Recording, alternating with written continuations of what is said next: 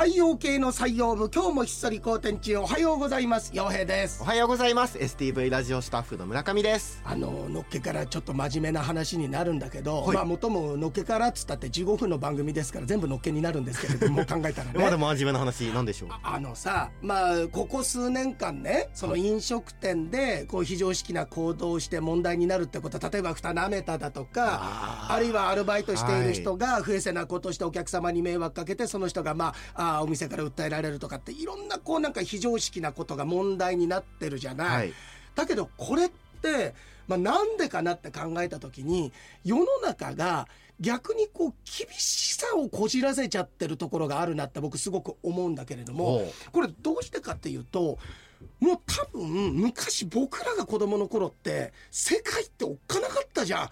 先生も怖かったし親も怖かったし何だったら関係のない近所のおじちゃんおばちゃんだって怖かったんだけどでもそういった中でこうしごかれて常識みたいのが醸成されてってるところっていうのがさ、ええ少なからずあったんだけど、今って、えーもう触らぬ神にみたいなところになってるから例えば社会人になって強くそれが本当に常識的な叱責であったとしてもそれまで怒られて育ってきてないから。もう一つ注意されただけで人間性否定されたと思ってあ人生ダメなんだ私もダメなんだこんなことしたやつが憎いっつってパワハラですとかっていうのになってくるからあじゃあそのリスクを犯さない起こるあのなんとなく社会も回ってるし注意しないようにした方がいいのかなって言ってどんどんどんどんこうなんかあのーペンディングにして世の中が育って人が育ってきてるような感覚が俺はあるんだよ。はい。であのー何度も言うように昔はこう怒られてたっていうのもあったしあと空気読めるようになってたっていうのは昨今さこれもよく僕自分の番組とかでもお話しさせていただくんだけれども極端に性描写とか暴力描写っていうのが表現の中で少なくなってきてるじゃない。ででも社会って少なからず性的なことっていうのがないと人類はね、えーないなくなってしまうわけだしでどれだけ忌避しようと思っても良くないことだと思っても暴力的なことっていうのは世の中にはなくなっていかない。でもそれをもう全部こう見えないように包み隠しちゃって表現もしないと。でも昔はやっぱりそれを家族のコミュニケーションの場で見ることであ性的な描写の時に空気が変わったなだとか、あるいは暴力描写があった時とか例えば最近だったらドッキリだってもうコンプライアンスに引っかかるような時代じゃない。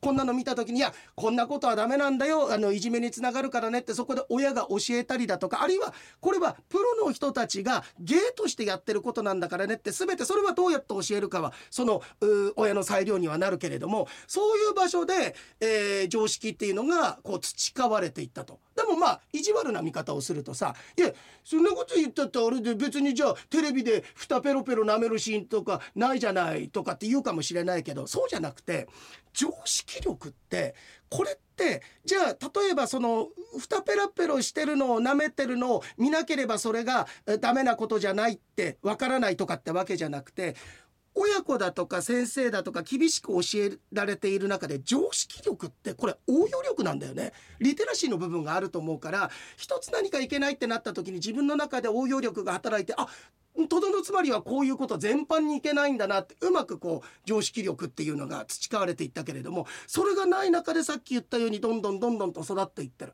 いや僕らの子供の頃だってさあの親が知らないところで学んで育っていったってことあるけど今もっとだよ社会的な常識のななんつうの？昔と違ってえ隠すべきところは隠して触れられないようにしてるけれども子どもたちの情報の能力とかそれこそそのあのネットのリテラシーだったら親よりも高いわけだからそこの中でさあ好きなもの選んで見てって子供の成長って昔よりもどんどんどんどんブラックボックス化してんだよ。どうやって成長してんのかって見えなくなってきてるじゃない。その中で気がついたらさっき言ったように大人になった時に、えーいわゆるこの守備力がない中で育っちゃっているから全部否定されたって思っちゃってそこで逆にこう牙向いちゃったりだとかあとは何が良くて何が悪い何が面白くて何が面白くない。面白いけれどもこれは非常識だからあんまり外でやっちゃいけないことなのかうちうちの中で、えーしかやったこといけないのかっていうのがなんかもうこじれちゃってね。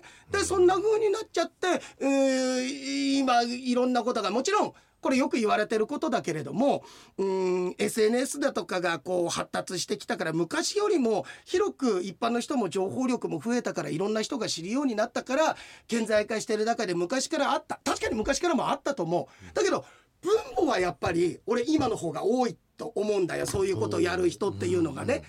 なんで俺こんな話したかっていうと、はいちょっと一旦 CM 行きましょう。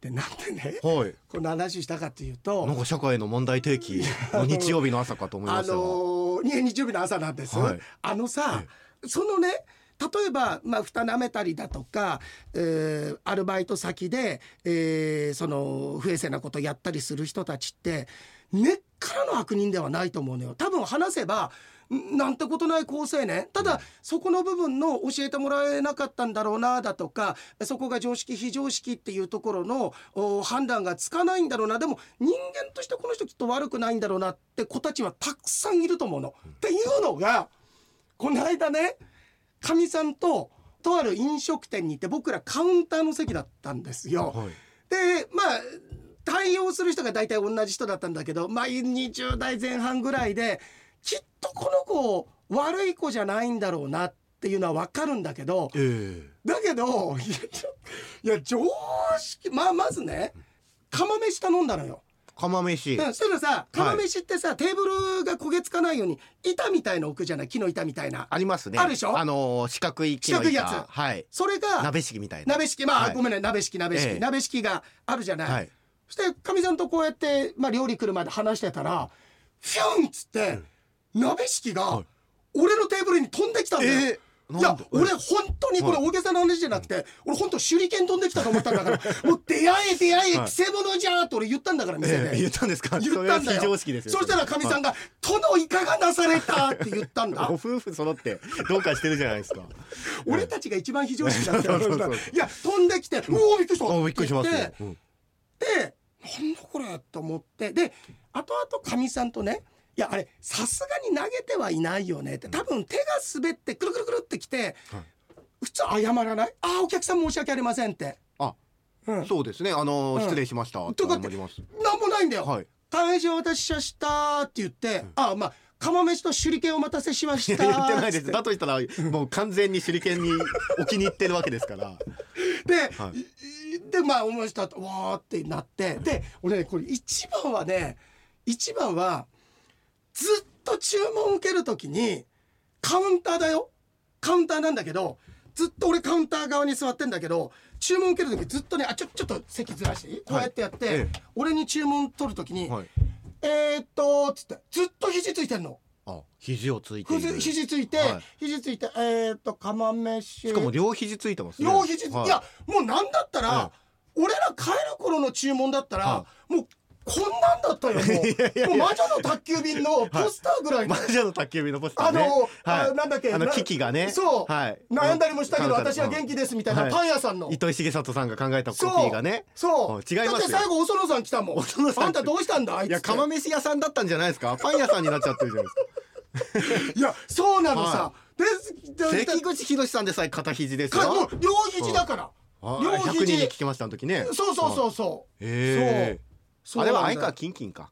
えキンキンですね。あのそれは何のやつの時なるほど。ザワールドの村上君村上君、はい。ちょっと俺まあ何度も言ってるじゃないか、はい。君にね、ええ。君あの自分のボケとか例えには責任持てとなぜなら、はい。俺わかんないやつも「はいはい」で受け入れる時がある、はい。このテンポが速い中だから、え。もうお前に全幅の信頼を置いて俺は「うんそうそうそれ」って言った俺のそうそうのいや合ってますから大丈夫です。大丈夫か？大丈夫です。はい。お前んとこから車買ったけどブレーキついてなかったみたいなさ 大丈夫大丈大丈夫です。はい。大丈夫か、はい。うんそうそうそうそれではい。だから肘ついてて。肘ついてて、えで最終的には魔女の宅急便でしょ？それはしてないと思うんですよ。そこまではしてないはず。いやーだそれでさた時に、はい。あのーこの子ねすっごい悪くはないんだわ。いやそれなんとなくわかるじゃん。あこいつ根っからは性格悪そうだなとかって男の子で20代前前半ぐらいいなのなんかうん。背はどのくらいですか？背はね、はい。160ちっちゃかったの。あちっちゃめで。162ぐらいうん。うんうん。なんで背聞いたんでしょうね。だからお前ね、はい自分のそのもう何か拾ってくれると思って、ポイ捨てはやめろっつってるだろいつも俺確かに常にはい常にちりとり持ってるけど、ええはい。全部が全部取れるわけじゃないからね。ないんですね。うん。ええ。あの乾いたものだけは取ってくる、そんなじっとりしたのさ汚したくないじゃんあちりとり。雑巾じゃないとダメですから雑ね。巾で拭かないで、はい。俺雑巾は持ってないから。そうですね。まあだからそんなうんことを言ったのは、え多分さだその子悪いわけでもないしただあきっと何にも教わってこなかったんだな。言ったらそこその子オーナーでも何でもないし、ええ。普通のアルバイトだと思うんだ。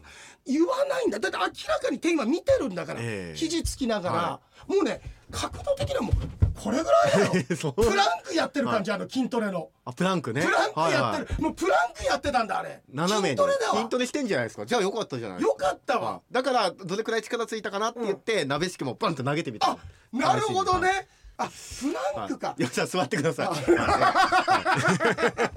て言ってちょっと今日まあもうまあええ。時間がさはい。なくなってきてもう多分錆びついてるよ。い。やいやいや。いろは探査機。もう探査機がもうね、うん。動かないんじゃない。アポロ9ぐらいのやつだよそれもう旧式だよ。エンジンかかんないですよ。もうさはい。